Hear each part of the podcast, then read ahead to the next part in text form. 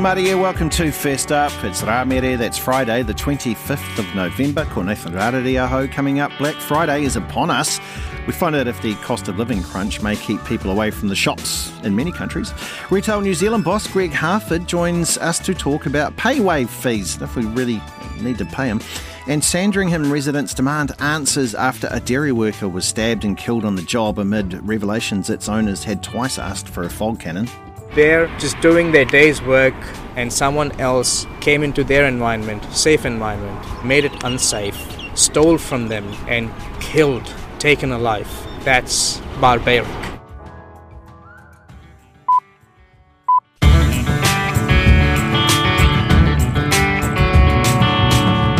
Morena, everybody. Welcome to your Friday, which features Tawhirimatea quite heavily. That's the big windy storms. Uh, he's the god of these storms that blows this way in New Zealand. Uh, but we are going to start the program today in the USA. Bevan Hurley is awaiting us, and he's probably uh, all set to go with uh, a football stadium in his house because there's three games of NFL football that are on TV and the, the stadiums. Uh, tell us, Bevan, is it built out of nachos and hot dogs and things? Have you got that done? Those stadiums are amazing that people make? Oh, Nathan, I, am sorry to report that I've completely failed on, on that regard. I'm, I'm sitting at my laptop uh, beavering away at work, so uh, hopefully a bit later on. okay, so we'll get to that. Hey, Bevan, um, yeah, th- Thanksgiving obviously a big time for America, lots of travelling around and what have you. But unfortunately, America's love of turkey, again, being overshadowed by America's even greater love of guns. Yeah, it's been a dark week uh, here, Nathan. Um, on Saturday night, a 22 year old man dressed in tactical gear and armed with an AR style rifle and a handgun stormed the LGBTQ venue Club Q in Colorado Springs and immediately opened fire, um, killing five people and wounding another 18. And the only reason that the death toll wasn't significantly higher was due to the heroic actions of two people inside the club. Uh, former Army Major Richard Fierro was sitting at a table with his wife, daughter, and friends watching a drag show when the gunfire began. And he later um, described in really um, quite graphic detail how um, when uh, the instincts that had, had forged um, during four combat deployments in Iraq and Afghanistan had kicked in. Um, he charged uh, through the chaos um, straight towards the gunman and started beating him with his own gun. He said that he knew that he just had to take him down. Um, and he sort of screamed at other people to help, and a, um, a transgender woman began um, stomping on the gunman with high heels. So Mr. Fierro's wife was injured. Um, two of his friends were shot. His daughter broke her knee while trying to escape, and his daughter's long-term boyfriend was among the five fatalities. And Fierro later said that you know he'd seen lots of awful things in war zones, and that he was devastated that his family had to go through such an experience. Um, it was especially tragic because Club Q had been considered a safe haven for the LGBT community in Colorado Springs, and comes as attacks on that community by lawmakers and um, some commentators seem to be intensifying. Um, the government also had a disturbing history of making homophobic statements, um, and last year was arrested for threatening to harm his family with homemade bombs and firearms, and was arrested after an armed standoff with police. Um, despite all this, he was able to obtain these military-style weapons and carry out, you know, a, hate-fueled act of mass murder. Uh, then on Tuesday night, um, unfortunately, there was another mass shooting at a Walmart in Chesapeake, Virginia. A uh, disgruntled worker shot and killed six people, mostly co-workers. Um, there have been now more than 600 mass shootings involving involving four or more casualties this year, Nathan, and sadly there'll be plenty of empty chairs as families gather for Thanksgiving dinner. Those are staggering statistics. They're awful. Um, let's go to something else here. This is a financial thing, isn't it? So the singer Taylor Swift, uh, there is a ticket debacle. I love a debacle. Tell us about the debacle of tickets. Nathan, I mean, anyone who's tried to purchase uh, tickets to their favourite artist will know just how frustrating an experience it can be. And hell hath no fury like a scorned Taylor Swift fan. Um, last week, uh, tickets to her upcoming Eras tour went on sale, and almost immediately the Ticketmaster site crashed during a pre sale period. Um, fans were furious, uh, and it seemed as if professional scalpers had been able to access the tickets because almost immediately um, tickets began appearing on these resale sites for thousands of dollars, um, more than more than the face value. Um, so this has all led to uh, a clampdown by the Department of Justice. Um, they are now uh, looking into whether Live Nation, which is Ticketmaster's parent company, is abusing its market dominance in the industry. Um, they're talking to music venues and performers to learn more about Live Nation's uh, methods. And of course, you remember that Live Nation and Ticketmaster merged in 2010. They were already the two largest players, and they now control an estimated 60% of the market for major concerts and events. Um, and so, lawmakers are promising to really have a look at whether or not these two companies should be um, split up. And um, senators are also promising to hold hearings on it. So, this could lead to a real major shakeup in the way that tickets are uh, bought and sold. Yeah, uh, and uh, I see there as well, Bevan. Uh, it's it's the horrible thing to find out who has to keep uh, James Corden uh, later on when when the USA play England in, in the World Cup. And the other, I mean, it's it's a double whammy, really, isn't it? It's either someone has to keep Corden, and the game is either called soccer or football. So that's uh, just as it is. Hey, Bevan, thank you so much for your time, sir. There is Bevan Hurley, who joins us out of New York City. Well, today is officially Black Friday some, you know, business wise in New Zealand, at least, uh, in the United States, uh, it gets its name because it's the biggest shopping day of the year and the biggest shock- shopping weekend of the year. Post pandemic shoppers are returning to stores, but with a recession on the cards over there too, consumer confidence is down and inflation is up. Familiar? Uh, so, are there any real deals out there to be found? CNN's Vanessa Yurkevich went to find out. On this year's holiday shopping menu, more sales, but with a healthy side of inflation. Cutting off your circulation. I'm, I'm going crazy. Denise Saletti is in the middle of her holiday shopping at Willowbrook Mall in Wayne, New Jersey. So this is for my mom, and then I got stuff for my kids and my niece. Yeah.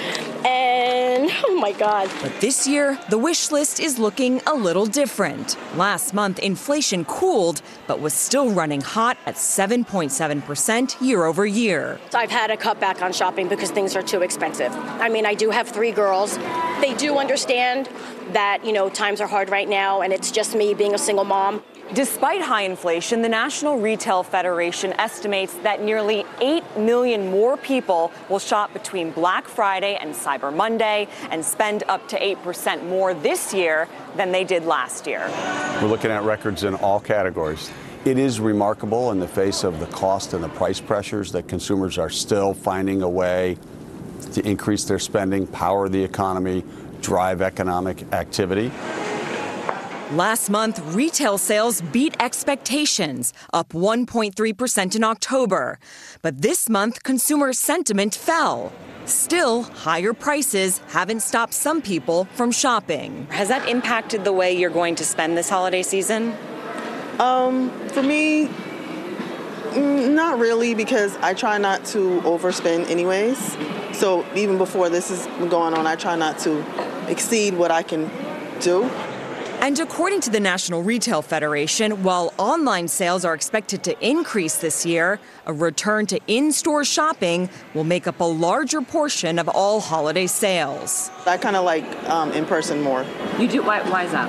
I don't know. It's just more of the feel of being able to touch it, being able to see it, being able to try it on for the stores that you're allowed to, um, and then being amongst everybody else. It's that holiday nostalgia that Willowbrook Mall says will help this year's shopping season return to pre pandemic expectations. Do you anticipate that inflation will play a role in how people shop, people coming to the mall? I think people are planning better in terms of what their spend's going to be. I think they've budgeted. I don't cut back at Christmas. How many more stores are you going to? Oh, maybe five more. Five more? Vanessa Yurkevich with that report. 13 and a half past five here at RNZ National with me, Nathan Rarere. Many things we could talk about uh, at the moment, but we'll let the uh, uh, the bulletins do all the depressing stuff. Uh, we were discussing beforehand Turkey. Uh, great or overrated? I see New Zealander Steven Adams really caused a bit of a kerfuffle with NBA press yesterday when they said, hey, do they have Thanksgiving in New Zealand? He went, no, Turkey's dry. Um, so let us know, 2101. Or do you have the secret to the delicious turkey? Maybe that's another one as well. There are many angles we can go with this way, but uh, yeah, do you have the, the secret to the delicious Christmas turkey? It's time now to hear from our correspondent Nabil in Africa. Kia ora, sir. How are you? Fine, thank you. Hello. Uh, so, Nabil, th- this is interesting. I didn't know who the world's longest serving president was, but I believe he's in Equatorial Guinea and is eyeing re election. Indeed, uh, President Obiang is eyeing uh, re election. He's 80 years old and he has been ruling for 43 years now. And uh, on Sunday, they're expected to cast their ballots. And there are concerns that nothing will change. He will still continue to rule because in Equatorial Guinea, there's no much uh, in terms of democratic process going on there. Um, the state media and a lot of uh, broadcasters are owned by, I mean, the family and all that. So uh, it's just like a one-way street. Um, the b- ballot will be cast, and at the end of the day, it's likely that uh, President uh, Obiang would continue to rule the country. Um, I see here that uh, Professor Anna Lucia Sarr told the BBC the elections are merely cosmetic. Yes, indeed, uh, because at the end of the day, people will just go and queue and they will vote for the same person to become president. Uh, the position is not really that strong in that country as against other, uh, I mean, African countries where opposition are very strong in terms of um, elections. But this particular country is just a one-way street. Okay, let's talk about Algeria. Um, Algeria, there's fires. Uh, oh, Algeria, there we've got what is it? Some fires, but also a dozen sentenced to death for lynching. Yes, indeed. Uh, we understand that some 49 people have been uh, sentenced to death. Uh, it's because they've been found to uh, lynch one man, and actually, it's actually a wrongful act uh, because the person is now known to have not been the, uh, the one who uh, started the fire. And we understand that the sentences are likely to be reduced to life imprisonment instead of just the death sentence. And it's something that has generated a lot of conversations in Algeria. Uh, let's talk about Kenya as well. Can you tell me why they've recalled an HIV drug?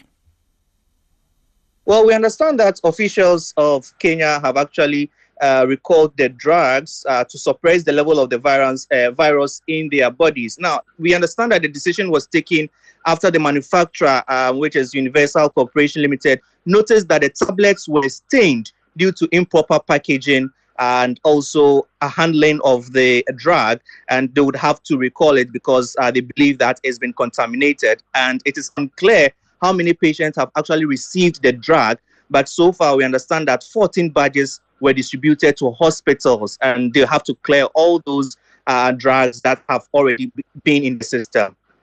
Nabil, uh, this is something I know we always love to speak about with you is football. Tell me, how popular has the World Cup been with you so far? It's really been today. You know that Ghana is facing Portugal. The game is currently ongoing. Uh, Portugal has played Ghana before in the World Cup. They scored Ghana 2 1. So this is kind of a revenge for Ghana, and Ghana is hoping to really beat Portugal uh, this time around. There's a lot of excitement here in Ghana as people are watching uh, the match against uh, Portugal, Nathan. I know, and it's horrible, and the game's on right now, and we've made you stop watching it. So, Nabil, thank you very much for your time. Uh, thank you very much for your time again this week, sir. Out of Ghana, that is Nabil Ahmed.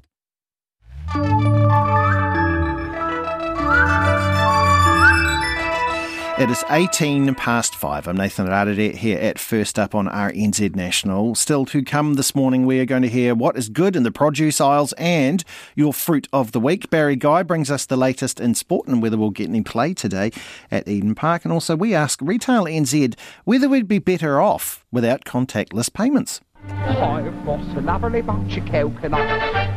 There they are standing in the air.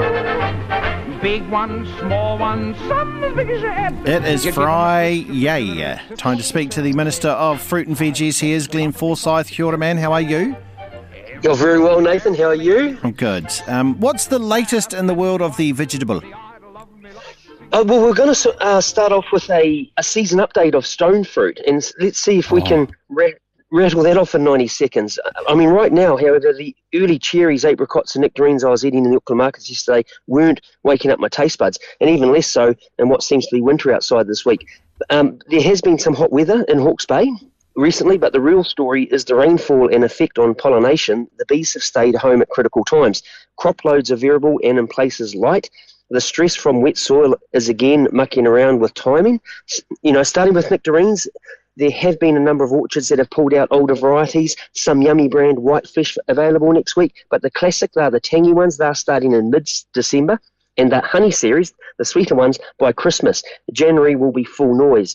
Now, uh, peaches, some older peach trees have also been chopped out for newer varieties going in. Avoid the early ones and get the better eating ones from mid December. The popular honey peaches start early January. Plums have reduced too, but replaced with kiwi fruit and apples. And the better tasting plums start mid December also. And that season is long, that's into April. So there's three of them gone. Um, we've got two to go. Do you know what those ones are, Nate? Uh, the uh, the peacherine or the peach. So Apricots. that's actually next year. I know. Yes, that's yes, that's yes, what I was buddy. thinking. When you're talking about this, I'm thinking to myself, stone fruit for me, I'm always, you got to at least wait till Christmas, and generally January's when you hit it. Mate, you're right on the button. So the Hawke's Bay apricots, they've been decimated by all the wet weather pre-season. The first better apricot is the Royal Rosa, but buy regularly, as you know, so they don't spoil at home. Main crop Sundrop and others will be mid-December again. Now, first, uh, so the first South Island cots will hit early January, finishing on cherries. And if weather decides to start behaving, there will be plenty for Christmas week. Right now, early ones from the Bay are never satisfying. From the 5th of December, better ones will start. And a week after this for South Island product. And there has been some large investment in cherry grown in the South Island. We're getting up to 7,000 tonne forecasted now. And even though primarily for export like Chinese New Year, etc., Kiwis benefit from the overflow. But you're right on the button, Nate, mid-December. And, you know, two, three months after that, you're into it. Yeah. Uh, let, so anyway, let, let's jump to because I love my stone fruit, as you know, and I can talk it all the day. But let's have a crack just at the vegetables. People want to know about what have we got going on. Yes, sorry, it's a full house on greens, and how fantastic is that? Rain, warmth, rain, sun, up pop the veggies, broccoli, and even collie and spinach in higher supplies this week. And look for green cabbage again. Their prices have finally come back. Lots of lettuce, but with all this rain, some rot from the inside out. So apart from slicing them in half in store, look at the ribbed edges down the bottom by the stem where it's been cut for harvest, and that bottom stem itself. If you see browning and breakdown, you won't get a lettuce that is 100%. Plenty of capsicums, some places selling for a dollar each. So stock up this weekend and grab a few more bulbs of USA garlic before that runs out. And while we wait for the new season New Zealand ones, cucumbers are in good supply. So are new season carrots, Aussie round beans, kumara, smaller potatoes like your lucky sod little diggers and golden gourmet from the South Island, and some lovely broccolini available. Look, look for those. New season corn, still expensive, maybe three dollars each, uh, back from four dollars each. So not quite ready to start. Oh, love the broccolini. Very quickly, because we're running out of time, um, update on other fruit around, and then we'll get to the biggie of the week. Okay, buddy. Uh, blackberries and raspberries becoming more readily available, but trumping these are stack loads of blueberries. Some, some apples getting flowering now this late into their season, like Gala and Braeburn, but Pink Lady holding up slightly better. Nice Aussie Packham pears here, along with their R2E2 mangoes and mandarins. And further afield, we have Philippine pineapples and USA limes in the marketplace. We still have oranges too, Navels or Valencias, both available. Uh, any guesses on fruit of the week, Nathan? The only fruit that has its seeds on the outside? Oh, the only I love that. Yeah, that's for the audience. The only fruit that has its seeds on the outside is Glenn. Strawberries. That was good. Yeah, so we, yeah, we're calling that out as fruit of the week this week. The market actually crashed on these this week, so there are bargains out there. Check their bottoms though. A lot of rain affects them, so consume quickly. Black Friday sales, they always that always signals the next two weeks of very average uptake of fresh fruit and vegetable buying from consumers. So don't forget your five plus a day during this period, please, as the produce keeps on growing. Thank you very much. Glenn Forsyth, he's the best in the business, and it's our pleasure to have him with us every week. The Minister of Fruit and Veggies, yeah, remember that. Pick up your packet of strawberries and then just sniff its bottom and, and just make sure it doesn't smell overripe. There you go.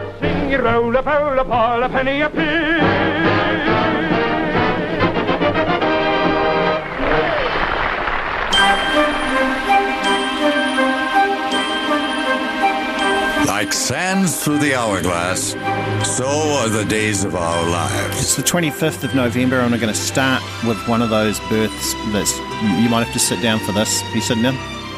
Ricardo Montalban. Remember Ricardo Montalban, Mr. Roarke from Fantasy Island? Or Khan from Star Trek, I suppose. He was born 102 years ago. Uh, other historical birthdays. 1787 on this day, Franz Gruber was born. You're going, who's that? It was an Austrian fellow who wrote Silent Night, the melody for it, in 1818. So basically, he was uh, he went to a church. Father Joseph Mohr had written the words, and he said to Gruber, he said, please compose a melody and a guitar accompaniment for this for the Christmas Eve Mass, because what had happened was a flood had come through and destroyed the organ. So originally written for the guitar. There you are. Silent Night. Uh, on this day in 1844, Carl Benz was born. Of course, he went on to invent the first practical car powered by an internal combustion engine, engine I should say. And uh, on this day in 1940, Percy Sledge was born. 26 years later, he would have a number one with When a Man Loves a Woman, which became the first gold record released by Atlantic Records. Uh, let's, uh, people who are still with us. Christina Applegate, 51. Kelly Bundy, uh, Veronica Corningstone, many uh, things uh, she's played, of course. 2008, she beat breast cancer, but she's uh, diagnosed with multiple sclerosis in 2021, and it's very affecting her quite heavily. And um, the best name of the year that I will read out to you having a birthday, the American author Crescent Dragonwagon turns 70 years old today. Dragonwagon's cookbook, Passionate Vegetarian, won the James Beard Book Award in the category of Vegetarian Healthy Focus. Also in 1993, Crescent Dragonwagon won American Name of the Year. Uh, other winners uh, of Name of the Year include basketballer, these are all real people too, by the way, basketballer, famous left hand, maths professor Dr. Reason Machete, and American football player Barkevious Mingo. And uh, those are the happenings uh, on this day of the 25th of November. Dollar, dollar, dollar, that's what I need. Hey, hey. Well, I need a dollar, dollar, dollar,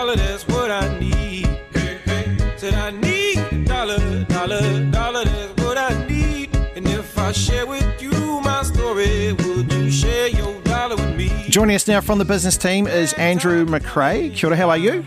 G'day, Nathan. I'm great. Pleased You're it's Friday. You're going to hear a name as good as Barkevious Mingo again later today. I don't think you are, are you? I doubt it. Hard to beat. Yeah, okay, let's have a look. What's this rare new listing on the stock exchange that I hear about? Well, it's in the form of uh, technology acquisition company Black Pearl Group, which is looking for a platform for future growth, and it's founded on the NZX.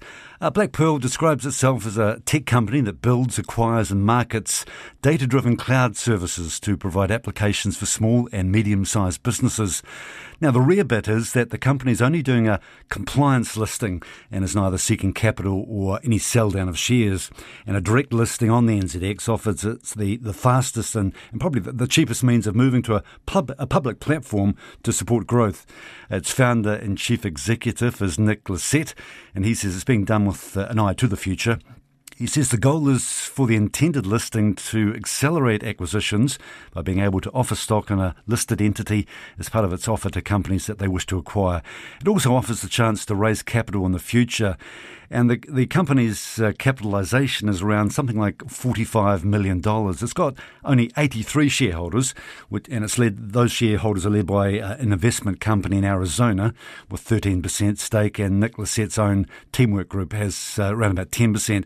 There's also some other significant shareholders. That includes a prominent businessman, uh, Sir Owen Glenn, and the ACC. Now, the company Black Pearl was founded back in 2012. It's got offices here in New Zealand and also in Arizona. And its strategy is to acquire tech companies which offered access to new products, also, you know, talented people and markets, rather than just to acquire them for, you know, making some money. It's expected to list somewhere around uh, December the 2nd, and that's subject, of course, to final approvals. But also, Nathan, on, on the subject of companies, uh, more than two thirds of directors expect to see a decline in the country's economic performance, but they're more positive when it comes to the outlook for their own organisations. This all comes out of the uh, the latest uh, director sentiment survey by the Institute of Directors and the ASB Bank. Uh, it was much more pessimistic, uh, pessimistic than last year's survey. Uh, they found that 68% are expecting to see an overall economic decline, compared with uh, only, well, just still quite high, but 51% last year. However, half of them expect their own company to see an improved performance, with just one in five expecting a decline. And one in four directors also believe their organisation's performance over the last year had improved due to their management of the pandemic. So, Nathan, I guess they're putting, patting themselves on the back a bit there. Mm, they are. Andrew McRae voted Velvety Voice uh, by the uh, production team here, Andrew. So congratulations uh, on that one, and thank you very much uh, for your report, sir. Thanks, Nathan. Bye. Yeah, cheers. You can hear more from the business team on Morning Report at 10 to 7. So now turning to what your New Zealand dollar can buy you around the world today. If you take it to market, you can return with the following things in your basket 62.87 US cents, 92.81 Australian cents, 60.24 euro cents, 51.71 British pence, 4.48 yuan, and 86.83 Japanese yen. We love a World Cup here. The Black Sox have won the Softball World Cup every time the tournament has been hosted in New Zealand. So, over the next two weeks at the Rosedale Park Diamond on Auckland's North Shore, the team will be trying to win an eighth title. Now, despite limited international game time since the last World Cup, where the team finished fourth, Captain Cole Evans told sports reporter Felicity Reid this tournament is an opportunity to show New Zealand how the sport has grown over the last few years. Prior to, the, to sort of us getting together, we hadn't played in, yeah, three or four years. Um, it had been the last time we played together was uh, the World Cup in 2019. Um, so it has been a long time between. We uh, we were in Palmy on the weekend for for quite a good tournament. Actually, it was the top six uh, nations in the world all met in Palmy and played across the weekend, uh, which gave us some yeah some quality game time together and a bit of a, a taster as to what's to come. And you were part of the champion team in 2017. The Black Sox have quite a proud history as well of winning the title. Is there some pressure playing at home? I mean, I wouldn't say pressure. There's a bit of expectation. Uh, obviously, the Black Sox do have a, a wonderful history uh, and, a, and, a, big legacy. Um, but support we receive through New Zealand and those ex-players is massive. Yeah, the softball community in New Zealand, it's a very family feel. And uh, yeah, I mean, that pressure is almost, it's quite a good pressure actually. It's, it's a lot of support. And is there a favourite for the World Cup or is it a fairly balanced across the competition this time around? It's very balanced, actually. Yeah, I mean, I'll almost go out and say it's one of the most competitive international sort of events in world sport. There's probably yeah nine or ten teams out of the twelve that are legitimate contenders um, to win the tournament. So yeah, it should make this some interesting watching. You've been in a winning environment before. Do you sort of feel comfortable that the Black Sox have got that winning environment and that potential this time round as well? Yeah, I do. Um, we've got some fantastic management. Uh, coaching's outstanding. Uh, and then obviously the playing group is, is pretty much second to none. So we're uh, yeah we're going very confident. Um, the results probably didn't go well on the weekend, but it was a good uh, good learning space for us. Uh, we took a lot of I guess takeaways from the weekend, and uh, yeah we're really looking forward to getting into the competition come uh, Saturday afternoon. The Black Sox play the Czech Republic in their first game of the tournament.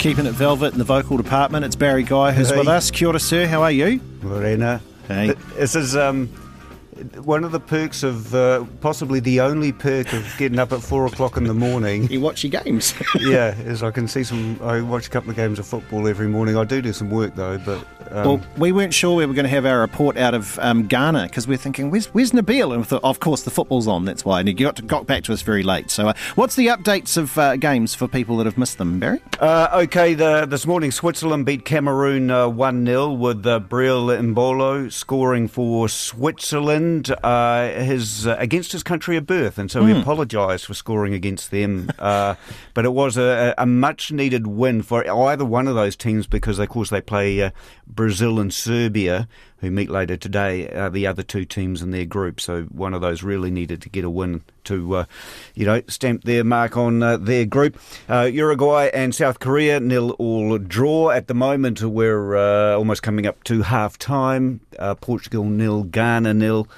Uh, and then later this morning, as I said, Brazil, Serbia. So we're going to see the uh, favourites, Brazil, in action. And uh, we'll just get to see whether they are, um, yeah, the what, number one ranked side. What's been your favourite upset so far? I've, I've, there's the two main candidates, I guess, Saudi Arabia over Argentina or Japan, Germany. Which which one was your favourite? I'd probably go Argentina, but what I found interesting out of both of them is that um, they both scored first and then mm. went on to lose. uh, conceding a couple of goals in the second half of uh, uh, Saudi Arabia beating Argentina and then Japan beating uh, Germany. Uh, you look back into the history of the uh, Japan, though. uh, You know, in that game, I think there were six Japanese players that play in the Bundesliga, and they more or less said they knew how the uh, uh, Germans play their game. And also uh, doing some research, I see that Germany played a huge part in the development of the game in Japan in the decades after the Second World War. So obviously they know a bit about each other and how they play and those sorts of things. And uh, Japan managed to um, pull off the victory. So yeah, I'd go for that one actually. Yeah. Now we've got uh, obviously a cricket tour uh, going on in New Zealand, which it's it's been I don't know, it's kind of just there in the background just It is. recently, And isn't then people ask me what I thought of that T20 series, and um, I, I sort of I, I didn't learn a lot to tell you the truth. Yeah. I mean, we didn't see uh, a game, and uh, another one was shortened and that sort of thing. And I, I feel a little the same about the ODI series coming up that starts uh, today. Um, and so I look back. Um, the, the Black Caps lost to Australia in the last ODI series. They beat the West Indies in the West Indies uh, for that first ever series victory over there, and then they beat Ireland and the Netherlands. Um, I seem to think at the moment that um, the ODI series is a bit more to the Black Caps' liking, so I'm hoping that will continue. The only thing, uh, of course, is um, I I do hope that uh, with all this weather we've had around, that it doesn't affect. Um, well, you know, the bowlers get too much um, control of the game, and you know We're going to go we see some good slow outfield today, Barry. Really slow outfield. It's been very wet in Auckland today. It should just be blustery and windy. We hope, which always means that there will be some rain arriving because it's Auckland. Oh, oh yeah, yeah, yeah. I can imagine that. Um, also, uh, as we just heard from Felicity, the World Softball Championship start at uh, on the North Shore, and also the weightlifting nationals start on Mount Maunganui today. And David Liti and Megan Signal, a couple of uh, Olympians are there, and it's record numbers. Uh, more than 200 uh, competing at the nationals uh, this weekend in Mount Maunganui, so that's um, they're doing particularly well there, and they're very happy. It, um, I, I do understand that uh, a lot of people that were in CrossFit which was uh, all the rage, you know, a few years ago. Oh have- yeah, have- especially with um, uh, who was it? Physiotherapist. They loved it. Um, they and uh, a lot of people that do CrossFit then go, well, actually, I quite like the whole um, technique and the um, and the skill and the and the training that goes into weightlifting, and they've been getting into weightlifting, so um, that's all good for that sport. I thought during the pandemic that would have been the perfect over Zoom national sports league to have. You know, like inter inter suburb weightlifting, um, and we could have we could have streamed it. Uh, maybe we could still stream it at RNZ. There we go, Barry. What well, they did. They, that?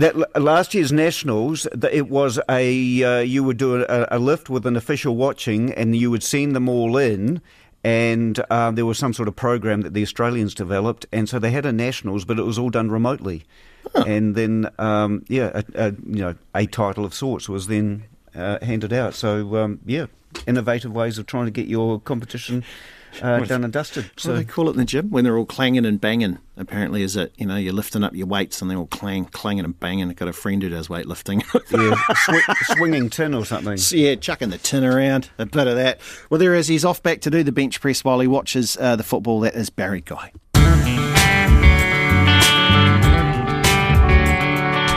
Yes, uh, Wayne uh, wrote in on 2101 saying, No one talks about softball. So um, play, I hope you heard that one, uh, Wayne, and uh, yes, best of luck to the Black Sox. It is 19 to 6, and Nathan Rarere here at First Up on RNZ National. Uh, before we hit the end of the program, you'll hear from Retail NZ about whether PayWave is more expensive than it's actually worth, and we report from Auckland's suburb of Sandringham after a dairy worker was killed in a robbery on Wednesday night.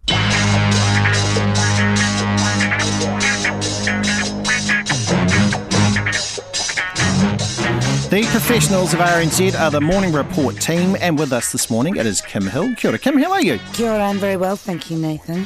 What do you got happening today? Um, well, I just threw a spanner in the works of Morning Report by sparking a journey of discovery about the origins, the etymological origins of Black Friday. Yes. The Friday after Thanksgiving in the US and the start of the Christmas shopping season in the US. Why is it black? I said. I suppose you've done this, have you? No, go for it. Well, I don't know. I mean, there's a big argument about it. It could be because it enables retailers to get into the black. Oh. Or It could be, somebody suggested, a response. I think we resorted to Wikipedia at this point. a response to the practice of workers calling in sick the day after Thanksgiving, too much turkey, uh, to get a four day weekend. And Ah. so all the retailers went, oh, this is terrible. Anyway, the serious question is will people shop for bargains because they can't afford not to, or will they stay away from the shops because they can't afford to go shopping? Yeah. Or will they make a moral decision not to go shopping because Adrian Orr told them not to? All this, you understand, Nathan? I do.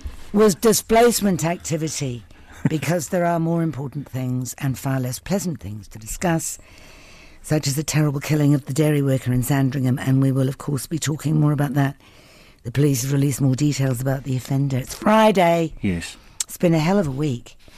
Our political panel will, I think, be interesting. And also, I was foolish enough to ask Barry Guy, the sports guy, what Duckworth Lewis Oh, my goodness. Do you know what that is? It is the most overcomplicated way of work. It's two maths. Wow. Well, we I get had into no sport idea. for no maths. That's Anyway, the idea. Yeah. Barry Guy's taken it into his head that it needs explaining. So gird your loins. Oh, that'll be a good thing, actually. I will. Good. Oh, good. It always takes a stupid person to ask a stupid question that nobody else is brave enough to ask. Wonderful. Thank you very much. Cheers. I'll get out my girding brush and uh, gird the old loins. It is 14 to 6. Yes, as you um, just heard Kim mention there, the people of Sandringham and Auckland want answers. After a dairy worker was stabbed and killed by a man trying to rob the store, emergency services were called to the Rose Cottage Superette a little after 8 o'clock on Wednesday night, and the man died in hospital a short time later. The Sandringham business community has for months been asking for help to improve security because of how often they're targeted by thieves who are often armed. Our producer Matthew Tun- Tunison filed this report.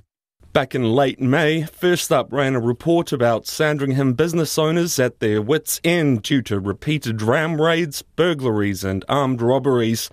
One proprietor was sleeping in his store to protect the business. Another stopped letting customers into his shop and was serving through a modified window counter. In October, our colleagues over at Checkpoint followed up on the support promised for affected businesses.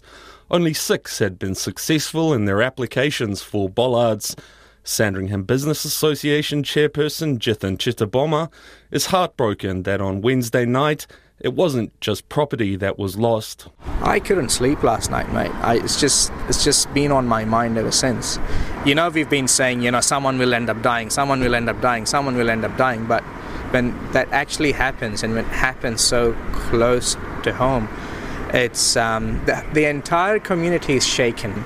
We all know each other here, you know, and um, it's um, yeah. I mean, every time we think about this incident, it's like, oh, you know, he's just down the road. He's away from the hustle and bustle. Had he been in the village, maybe we could have done something for him. You know, maybe he could have been alive right now. It's because he's slightly isolated within the residential zone. Maybe you know, we maybe we could have done something. You know, we we have. all businesses, you know, all, everyone starts thinking that way and starts blaming themselves for it. But then we have to understand that he's done absolutely nothing wrong. The business owner hasn't done anything wrong. They were there just doing their day's work, and someone else came into their environment, safe environment, made it unsafe, stole from them, and killed, taken alive. That's barbaric. Hundreds of people gathered outside the Rose Cottage Superette yesterday to pay tribute to the man who died and to offer support to his wife and family. Many of them were local business owners who, like Jithan, have also been victims of crime. Most of the business heads said serious crimes going up, and we noticed it because we are people on the ground. We can see how people are being treated, how our employees are being treated, the sort of uh, theft that's going on, so on and so forth, especially with dairies, the ram raids, and everything else. And there was a clear indication to us from the community and our experiences that crime, serious crime, was going up. And uh, we made an effort to advise the government about the same that we need to put brakes on it now. The brakes were not applied, and then what? The crash is inevitable, isn't it? And now you're looking at a crash. I visited some of the same business owners I spoke to back in April in the wake of Wednesday's tragedy. Since then, police have helped Subhash Batra install a fog cannon and multiple cameras in his vape shop, Fume, which has been robbed multiple times. He says he does feel somewhat safer now. Better now, I would Better say. now, Better yeah. now. But seeing these incidents, you're not sure.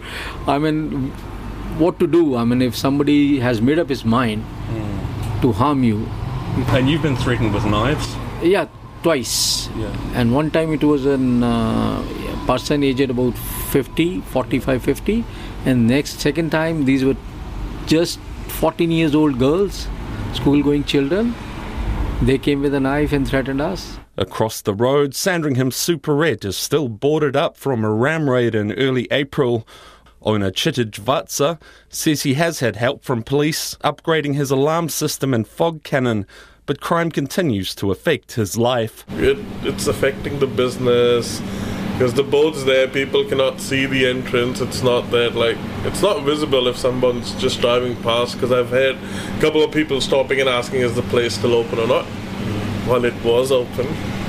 It's been what seven months now, if we count from April. I'm still boarded up like that. Still waiting for the roller Still door. waiting for the roller door. Um, how are you feeling after what happened yesterday, Chitij? Uh, It's a bit scary. I wouldn't. I don't live on site, but again, my family comes here during the daytime. I wouldn't. I think I wouldn't want them to come to the store anymore till the time it's a bit settled. It's scary, sad. Police Minister Chris Hipkins says he wants an explanation as to why the dairy owner's two requests for fog cannons went unanswered. Meanwhile, Jithin Chitaboma says New Zealand's migrant community is feeling vulnerable. They've been through so much during COVID. Pre COVID, they were the ones that were going out into the supermarkets and working for us, long hours as essential workers, be it nurses, be it healthcare workers, you know, all sorts of essential work they've been a part of. They've, they literally, the dairy workers, they were open. This dairy across the road, Smart Deal Bazaar, was open till midnight during COVID as well. And we Essential could, you know, essential service, and we could go there 10, 11 p.m. just, you know, for a walk, get milk. Yeah. So they've they've contributed, and now to go through this, just it's it's it's blow after blow, and migrant workers have have suffered for the past four to five years. They've really suffered, and it's it's time that we do something about it, mate. Finally, no excuses, no dramas, no politics. Just do something for your community. Period. Police are appealing to the public for information and any CCTV footage from around the area where the man was stabbed on Wednesday night. So here's what you're looking for on any of that footage. Uh, they're looking for a man who was wearing dark clothing. It's black. He's got a black cap on, black tracksuit pants, and they're those ones you get from like the um, you know the two dollar shops uh, with Raiders written down the side of it with the uh, Oakland Raiders logo on it. Also a blue and white bandana on his face as well. So that was uh, from footage there from Wednesday night there on CCTV footage around the area.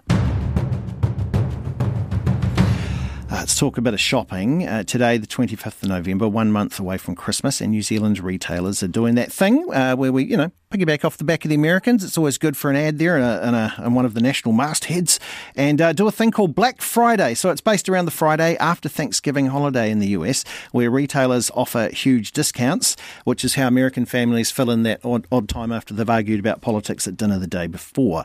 Now, you may have also noticed pay wave surcharges popping up around the place. We at First Up want to get to the bottom of the reason for these charges. Greg Harford is the Chief Executive of Retail NZ, and he is with me now. Kia ora, Greg. How are you? Kia ora, good morning. Hey, sorry, first, just first, we're just going to backtrack a bit there of the report we just had. Really somber note there. What feedback have you had from your members uh, about the killing in Sandringham on Wednesday? Oh, look, it was just horrific, the, the events up there. And, um, you know, I think everyone's really concerned about safety. Um, there've been a lot of um, incidents in a variety of retail stores over the last year or so um, that have really led people to worry um, about whether they're going to be safe at work and able to get home safely. And, um, uh, you know, we've seen um, the worst case of that happen uh, clearly in Sandringham uh, this week. And uh, I think I think it has led people to be uh, a little bit wary, um, a little bit worried, um, and, and, and definitely, I think, a view that something needs to change because this sort of thing can't keep happening, keep, keep continuing. Mm. Uh, yeah, let's let's hope someone's got some footage there to I think reel in the scumbag who did that. Anyway, let's go to something different there. We've had a lot of chat around the office about PayWave. Uh, and we're noticing more and more surcharges when you're using PayWave. So why does it cost retail uh, consumers more to use PayWave? Yeah, well, when you use your sort of standard EFTPOS card and you dip it into the terminal to make a payment, there's no cost to the merchant. But the moment you use a credit card or a contactless debit card, so a PayWave card, um, there's a cost that the merchant's incurring um, to, to pay for your transaction.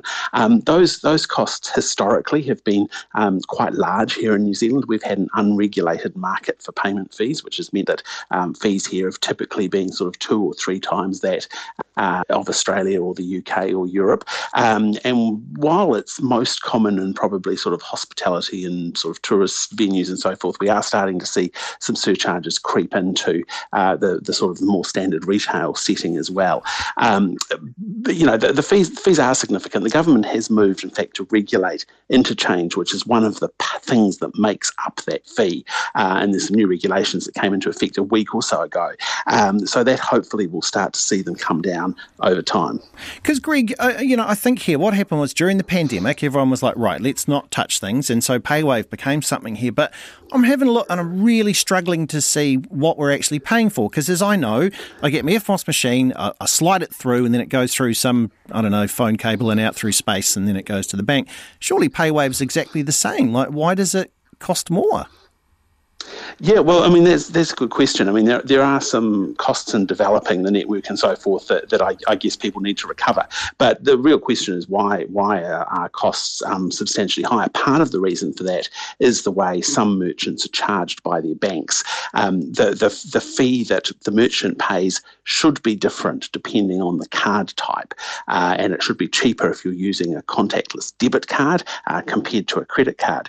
Um, but some merchants are still on a bundled rate, so they're paying the same flat rate for everything, uh, which is often set far too high uh, to take account of PayWave. And, and my message for those merchants is, is to go and talk to your bank, and make sure you're on the right rate. It's kind of like being on a low user rate for electricity if you're paying, um, if you're using squazillions of kilowatts of, of energy every year. Greg, I would had a question come in, which you may or may not know. Does this is it the same for Apple Pay? Because I see people using their phones now in a clever way. Yes, it, it is. So, right. so those fees will kick in um, if it's a, if you're using a, a, card in a contactless way, or if you're using your phone or your watch or or, or any of those other new sort of um, means of payment. Okay, can you cancel PayWave on your card? Uh, no, it's built into your card if you've got um, those sorts of those sorts of cards. Um, but of course, you don't need to use it. You're still able to to insert the, the, the debit card into the terminal in order to make the transaction.